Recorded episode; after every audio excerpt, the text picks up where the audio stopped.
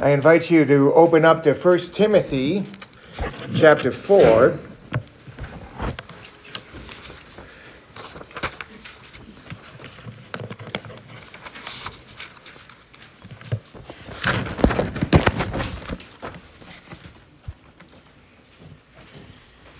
Isn't it amazing that we could say a little word or um, believe in somebody and how that can change their lives and make an impact in their lives just by saying a little phrase that you believe in them, that all of a sudden they're different because you have some faith or courage in them. Um, I was in my teens when I made this uh, club basketball team, and you got to imagine me at that time. I'm about 80 pounds or 75 pounds, and I'm all head.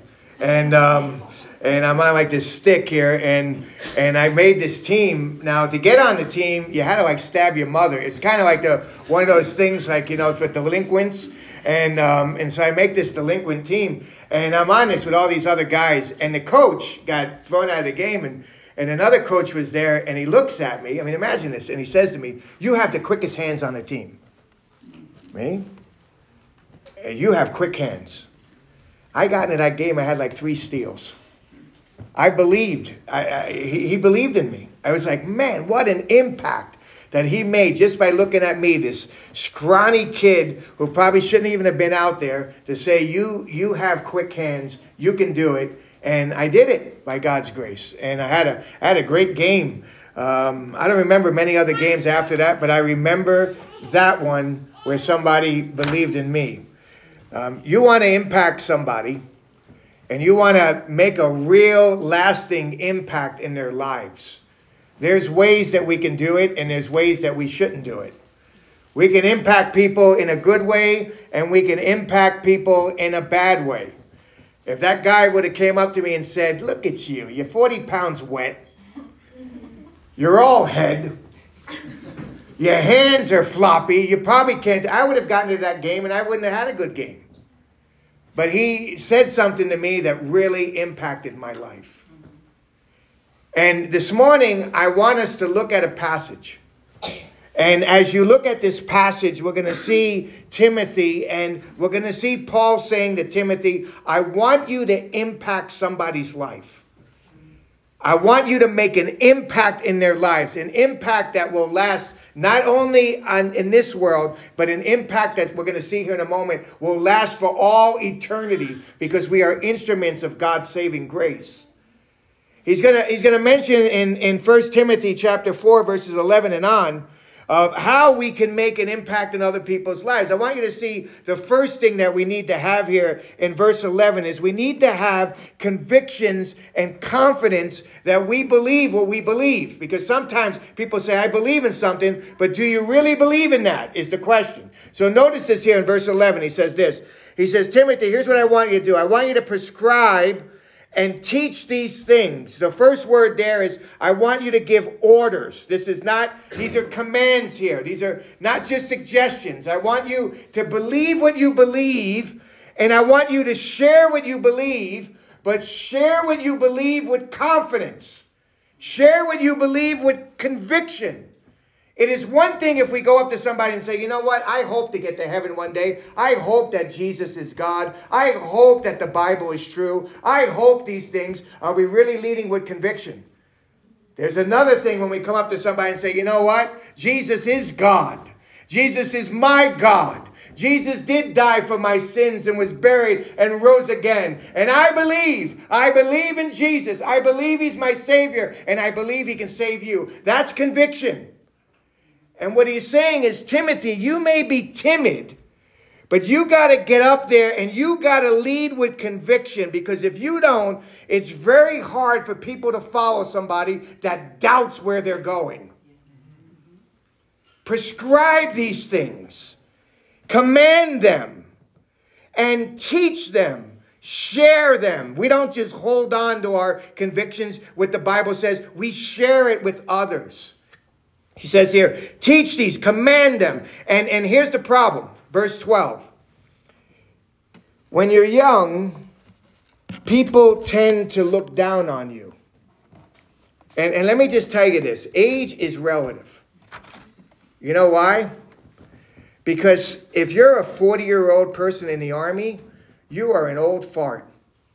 All right, now one amen. All right, if you're in the army and you're 40, you're old and they're ready to get you out of there. Get out of there. If you're 40 and you're a president of the United States, you're a what? You're a youngin'. Who are you to teach me this? And, and here's, here's what's interesting. I love how age is relative because whenever I think it used to be that when I would go to churches, they would say, We have this young man preaching here today. His name is Jerry. They don't say that anymore. I don't know why they, they stopped saying that. I mean, why don't they say uh, this young man's coming up to the pulpit and pre-? It's, it's no longer young man. Now I'm getting to a half a century. I think, wow, a half a century I'm going to turn this year. Isn't that amazing? Isn't that old? And then I look at Chalmer. he turned 94 this year. This month, this week, I'm sorry, this week he turned 94. Wow. He's home taking a nap right now. He turned 94. 50 is nothing compared to 94. But here's what pro- here's the problem. Back then, you were if you were between your 30s and 40s, you were a youngin. Who are you to teach me when you're 30 and 40 about life? Who do you think you are? And people decided to despise people and, and look down on him and say, well, he'll grow. He's only 30. He'll grow. He'll learn when he's 50, 60, 70. Wait till he's my age, and then he'll really understand things. Look what he says here. If we're going to have a life that impacts others, we got to have a life where people don't look down on us, but they look up to us. And how does this happen that people won't look down on us, but will look up to us? Notice this in verse 12. It's because we set a godly example. Watch what he says here. He says, Let no one look down on your youthfulness. Timothy was probably in between the ages of 30 and 40. We don't know exactly how old, but he was young to be a pastor. Who was he to teach people about marriage when he when, and, and teach people about raising children when his children, if he hadn't, were small, if he was married? Who is he 30 or 40? What does he know? That youngin. Don't let anyone look down on you, Timothy. But don't get into the pulpit and say to people, you need to look up to me. I'm the pastor. Here's how you do it. You set the example. Notice this here in verse 12. Show yourself an example, a typos, a mark, an imprint for people to follow. You say an imprint in what? He mentions five things here in verse 12. These are the things that we need to work on so that people would look up and see Christ in us. The first thing is speech. In other words, we need to say what we mean and mean what we say. In other words, we need to be willing to tell the truth even when it's hard. In other words, we got to be careful if you're like me using humor and sarcasm not to rip down other people. That's easy to do. In other words, when, people hear what we say, they believe what we say. We speak the truth. We're not speaking empty talk like we really don't believe this, or speaking things that won't come true, or saying we would do something and don't do it. No, our speech matters. He says, set the example in what you say, but be careful. Not only your lips, it better match your life. Look at this here. You speak what you say, mean, and look at your conduct. It ought to match your lips. In other words, don't unsay with your life what you're saying with your lips. Boy, I'm still convicted of this story when, when Johnny was five years old. And we get to this house, and there's this big, big thing of candy out on the table. And what does a five year old do when he sees a big thing of candy? Goes up to it and just whoosh, grabs it. I go, Johnny, don't do that. Johnny, we're in someone else's house. You need to ask before you take anyone's candy. Don't just grab somebody's candy. Oh, I'm sorry, Dad. I'm, I'm sorry. Yeah, Johnny, don't, don't do that. Ten minutes pass by, and what do I do? I grab some candy. The guy in the house that owned the house, he said, Jeremy, you didn't ask me. I just unsaid with my life what I said with my lips. Now, if that continues in a consistent pattern of that, we lose credibility. He says, Timothy, you set the example in what you say and you live what you say. And you confess when you don't. Because we all make that mistake. But don't, don't tear down with one hand what you're building up with another. If you're going to say it, you got to do it. And so watch your mouth and, and then and watch your conduct. Your life should should match that. And look at the next one. This this really convicted me because as you as you study this, uh, we need to be an example in love. And here's here's the problem: we don't know what that word means. We use that word in so many different ways. I used it two weeks ago in a sermon. I love Antonio's pizza. What does that mean? Do I want the pizza to fill it, fulfill its potential, or do I want to destroy the thing? Love me in my in that text means I want it to satisfy me. I want it to give me feelings. I want it to do for me. We use that for the word love. That is not love. Love in the Bible seeks the spiritual well-being of the object loved. It's not about us. If I say I love my wife, that means I'm I want her to be all that God wants her to be. I was just um, talking to a pastor in Ecuador. He says, We got a couple in our church that said they don't love each other anymore. What do we do? And I said, I said, what is love? What, what kind of love are they talking about? Well, he doesn't do for me. That's not love. Love is seeking the spiritual well being of the object loved. And if we really love people, and an example of love, we're going to love people who can care less about us and do nothing for us and still love them. For God so loved the world that he gave his only begotten Son, that whoever believes in him shall not perish but have everlasting life. And then listen what the Bible says while we were yet sinners, God demonstrated his love for us, and Christ died for us. We offered nothing to God, but he loved us. He said, set that example. There's going to be people who are going to look down on you and criticize you and say all things. You make sure you love them. You love those people who drive you crazy, who say things that are bad about you, who talk behind your back, whatever it may be. You seek the spiritual well being of that person. That's an example. You're an example in faith. You really trust God and you believe that God is able to do things and you and you have a confidence in God and a confidence in God's power. You set the example. You believe God can change lives. And so you trust in him. So one missionary, somebody asked him, Do you believe you can change people's lives? He goes, No, but I believe God can. Faith. And then the last one, purity. And this is so much more than staying away from pornography. He's dealing with women in the church.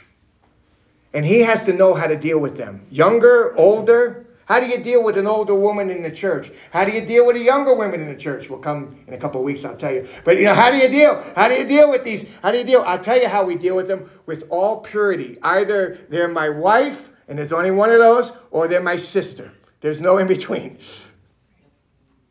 And so we treat them with purity. And one pastor said, My, my people's greatest needs is my personal holiness. Be the example in that. I was just talking to a, a, pastor the other day, talking about a church in Denver. It was 200 people, and then the pastor started counseling a couple, fell in love with the girl, and, and committed adultery with her, and destroyed the church. Be an example in purity. Live a life, he's saying here, if you really want to make an impact in, in, in somebody's life, live a life where they can look up to you regardless of your age. They look up to you because of your speech. You're a man or a woman of your word. They look up to you because of your conduct. You're the same person everywhere you go. They look up to you because you love people and you really seek the spiritual well being of somebody else. They look up to you because you have trust in God. And they look up to you because you know how to treat the opposite sex in a sex crazed world. He says, live in such a way that they don't look down, but they look up to you. Now, look at this. If we really want to make an impact, we got to embrace the scriptures and share the scriptures. I love this. Here, look at verse 13. Emphasize God's word. He says, Until I come. Here's what you give attention to when you come to church you give attention to three things. I love this. Reading is only one word in the Greek here. The word there means to speak out loud. Speak God's word out loud. In other words, like in the synagogues, in the synagogues, if you were to go to a synagogue, they would open up the Old Testament scriptures and they would speak God's word out loud. And then after they did that, somebody would get up and encourage people to live God's word, and they would teach people what God's word says. Now, look what he says here, what you ought to do. He says, I want you to get up and give attention to this. When people come together in public worship, here's what you ought to do. You ought to speak God's word out loud. You ought to exhort people and you ought to teach people what God's word says. That is preaching. You say, what is the difference between preaching and teaching? Teaching is just explaining what it says and leaving it there. So one of my professors came up with a new word. It's called treaching. We're treachers. You say, what is a treacher? A treacher is somebody who gets into the pulpit, explains God's word, reads God's word, and says, don't sit there, do God's word. Exhorts. That's the hard part. Um, Interesting here in verse 13, the word and is not there. And so, really, what he's saying is you get the public reading of the scripture, you exhort people and you teach them, you explain it, you tell them how to implement it into their lives, you exhort them to do it, you get there and you emphasize God's word. You are not here to hear my opinion. You are not here to find out what's going on in the news. You are here to find out what God says. And my job, and I love it, get up, read it, preach it, and say do it. Amen. That's uh, one amen. Well, we better keep going on here. Here's how we gotta do it. It's an you want to impact people's lives. You don't impact people's lives by your opinions. You impact people's lives by giving them God's word and explaining God's word. Not by, here's how I think you should live life, you know, really, because my grandfather lived life like this and it turned out well for him. You should, no, no, I want to hear what God says and explain what God says. And so we impact people with the word of God. But now, verse 14, here's what happens. He says in verse 12, don't let anyone else look down on you. But in verse 14, here's our tendency we look down on ourselves. We think we're nothing. We think that God can never use us.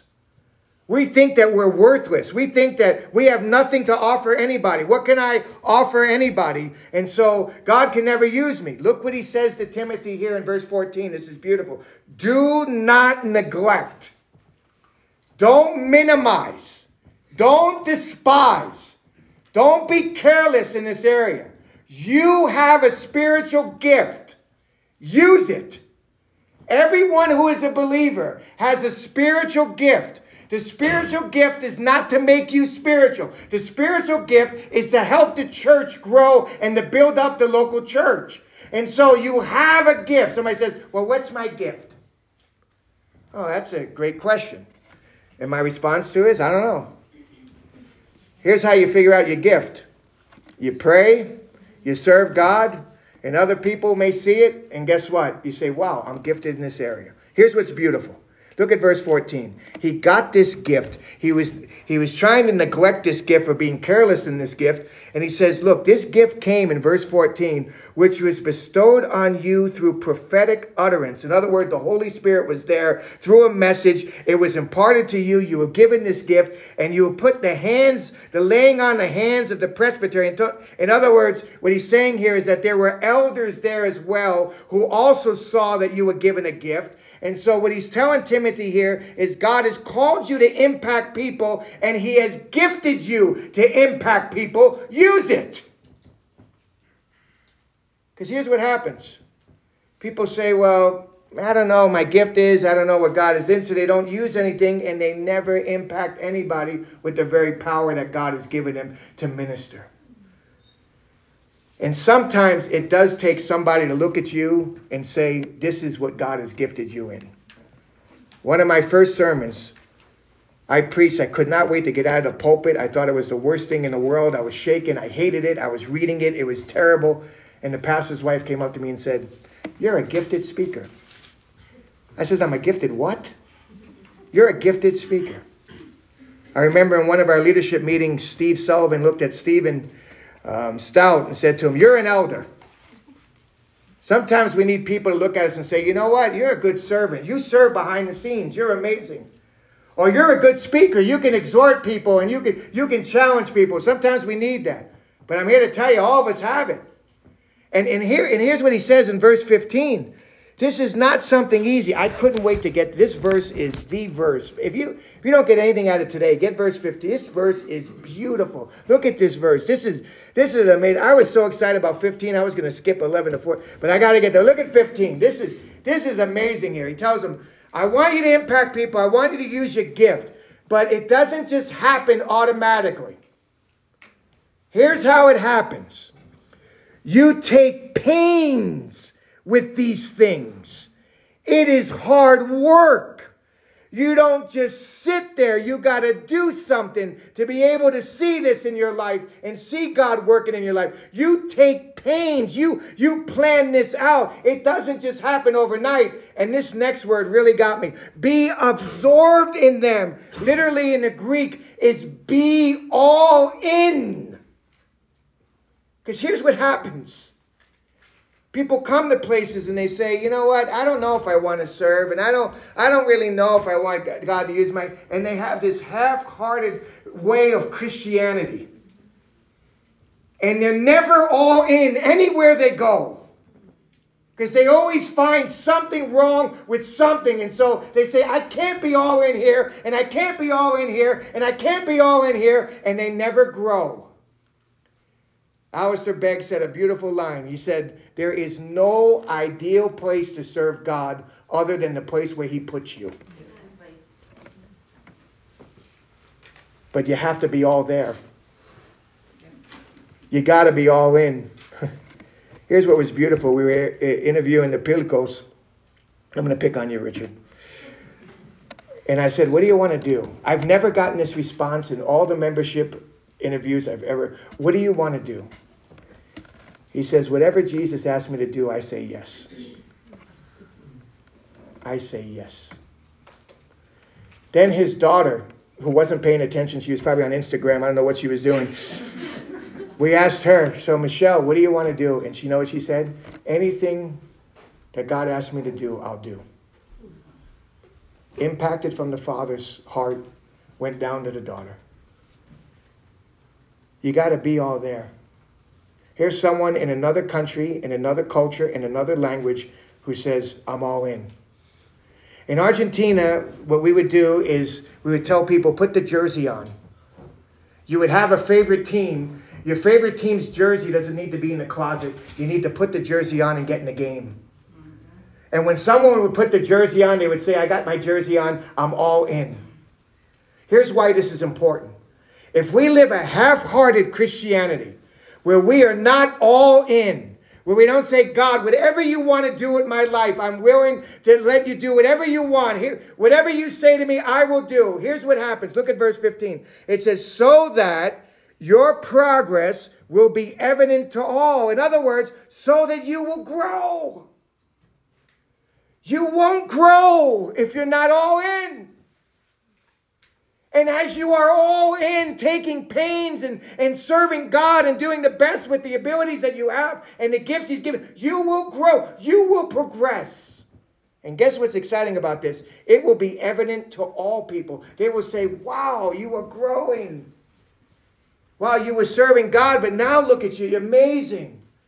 You're progressing in your spiritual life. That word is a military word of somebody who's a pioneer who goes out and makes sure everything is clean and everything is ready so that other people can follow him. You go and be a pioneer. You progress. He says, Timothy, you got to be all there. You got to be all in. You got to be committed. And it will be evident to all people that you're growing. Now, here's why what happens to us. Here's what happens to us. We say, man, I want to impact people's lives. Wow, thank you, Pastor. That was a sermon. I'm gonna, I'm ready to impact people's lives. So I'm gonna do it, and I'm, I'm gonna, I'm gonna, I'm gonna let God use my gifts, and I'm gonna do everything. And then we start seeing problems, and we start dealing with people, and Satan starts to discourage us. And you know what we say? I'm done. Or as one guy wrote me a letter one time, and he said, to me. He was a leader. He said, Jeremy, you prayed for a hurting church. I didn't. I'm done. I'm gone. I'm out of here. And so, verse 16 is so important. Timothy, I want you to impact lives.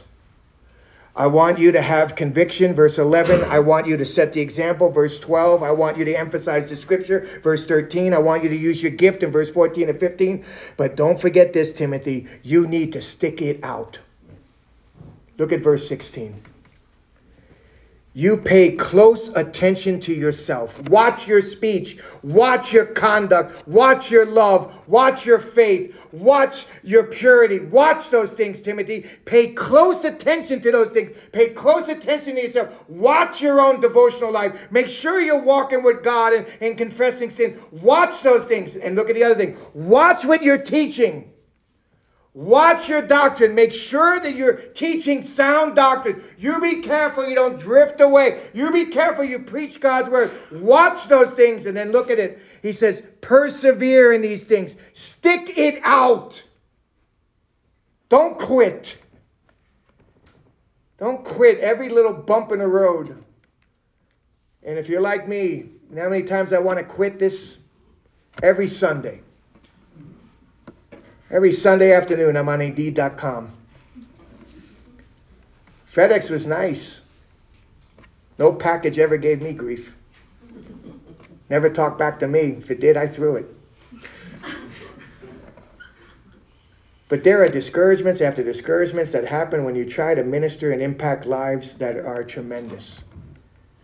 And my biggest discouragement every week is the person I see in the mirror.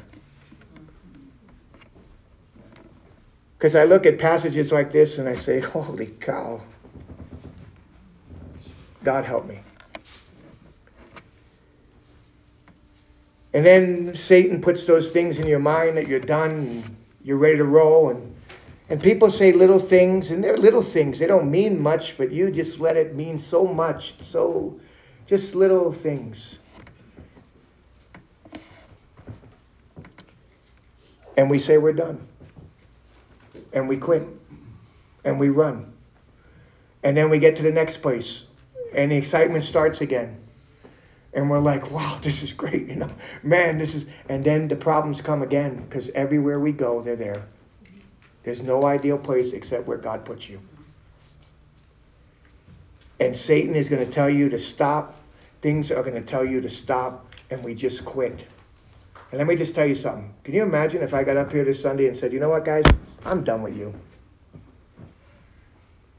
I'm done with this church. I'm going back to FedEx. Lord bless you. And they're like, he's supposed to be our example, and he's, he's, he quits on us? Or when somebody who is in a prominent position in the church says, I'm done with this, I'm done with you guys. I can't deal with this anymore. He says, Timothy, you make sure that you stick things out. You know why? Because now this is going to get really serious. Look at verse 16. Because you are an instrument in God's hands for the salvation of others. Watch this. This is this is amazing. No one lives in a vacuum. No one lives to themselves. No one can say, well, people don't care less if I'm gone, or I won't hurt anybody if I just stick to myself. No one is like that. Your life matters and my life matters. In fact, it matters a lot. Look at this in verse 16. Timothy, you take care of yourself, take care of your teaching. You stick this out. Why? Because as you do this, you will ensure the salvation both for yourself and those who hear you. In other words, there are souls in danger, and your life matters. And if you think you can get up and just live your own life and you can care less what other people think, watch out. There are people watching us. And God help us if they ever say, if that's the guy who has Jesus, I want nothing to do with Jesus. Or as in Peru, when I was a young guy knocking on doors, one lady said to me, Does that person go to your church three doors down? I said, Yeah, she's a faithful member. Well, if she goes to that church, I'd rather go to hell than have what she has. I couldn't believe it. We are instruments in God's hands to preach the gospel to others, but they want to see if what we have is real. He says, You ensure for yourself the salvation for both yourself and for those who hear you. When we first got uh, a few years ago with RSBCE, we were helping Tim with his mission. We went to a church, um, actually, I think it was Mesa.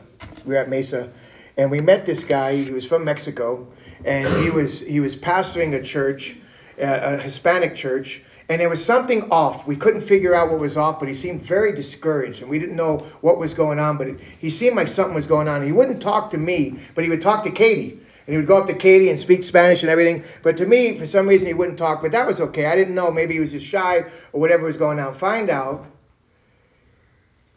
that this guy had a ministry with the police department. And this guy raped one of the police officer's daughters. Twice. Not once. This guy's wife. Can you imagine a wife and four beautiful children? They have to pack their bags, move back to Mexico. The ministry is done. We just got a letter this week from the pastor who's ministering there in English, and he said this We are still dealing with the consequences of what this guy did. If you think you live on an island, you've missed it. Your life matters. And you will impact people either towards God or away from God. And so here's what we need to do we need to live with a confident conviction of what God, what He says in His Word, is true, and we need to share that with others. We need to ask God to help us to have people not look down on us, but to look up to us because we are showing Christ through us. We need to emphasize what he says here in his word, and we need to allow him to use the gifts that he's given to us to impact others. But we need to be careful in verse 16. Before we're trying to impact everybody else, that we forget to take care of our own souls. That guy is in federal prison right now, and I don't know when he's getting out. But the pain he has caused is tremendous. I pray that God would use each one of us to make an impact in the lives of others. Don't look down on yourself and say you can't change anyone's life. You can. When Vice President at that time, Pence, was invited to go to a concert. It was raining that day, and he went. And as he went, there was not many people there. The people who were putting on the concert at that time felt bad that not many came, but they preached the gospel, and Vice President Pence got saved. He said, Here, God brought me to a concert. It rained, people weren't in it, but then God used that to impact my life so that now that I can impact others. God wants to use you. You have a message to share, so share it. And allow God to use you. Let's pray.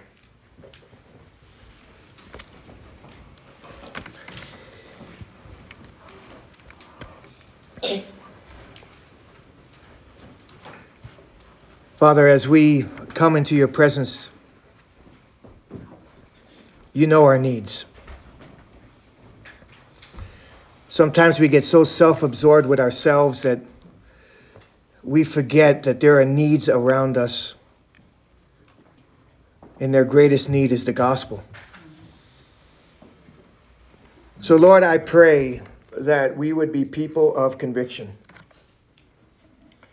that we would know what your word says and stand on it firm, believing it that God, that you would help us to have lives where people don't look down but look up to us, Lord, because they see Christ in us.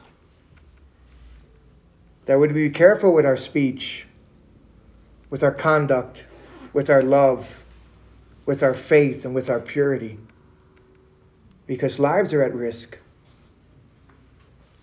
that we would emphasize your word. It's not about our opinions and our thoughts or what we think, it's about what you say.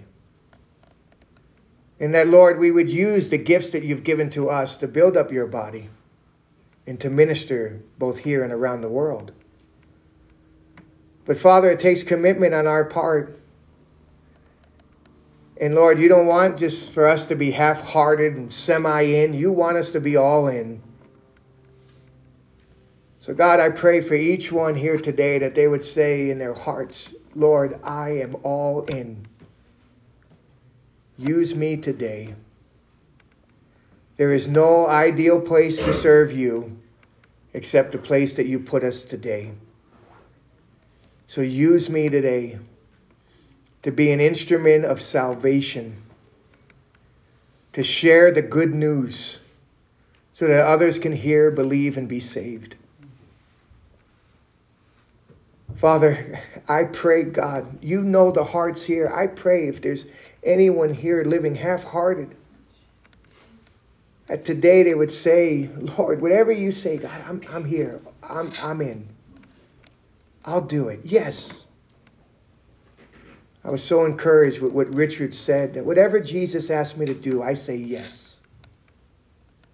God, may that be the cry of our hearts. We say yes. You want us to talk to a neighbor, we say yes.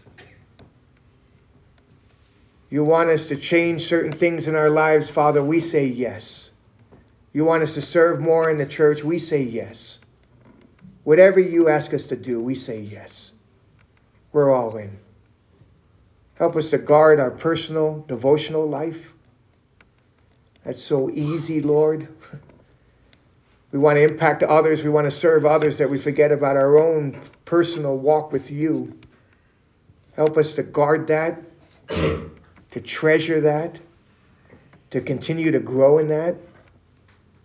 And then help us, Lord, as we teach, to, to teach the things that your word says. And then, most of all, God, I pray that you help us to stick it out. We're all weak. We all want to give up. It's the little things that really bother us. And you know them. So, God, I pray, I beg you that you help us to stay at the task. We can't in our own strength. We need you. Everything inside of us wants to give up.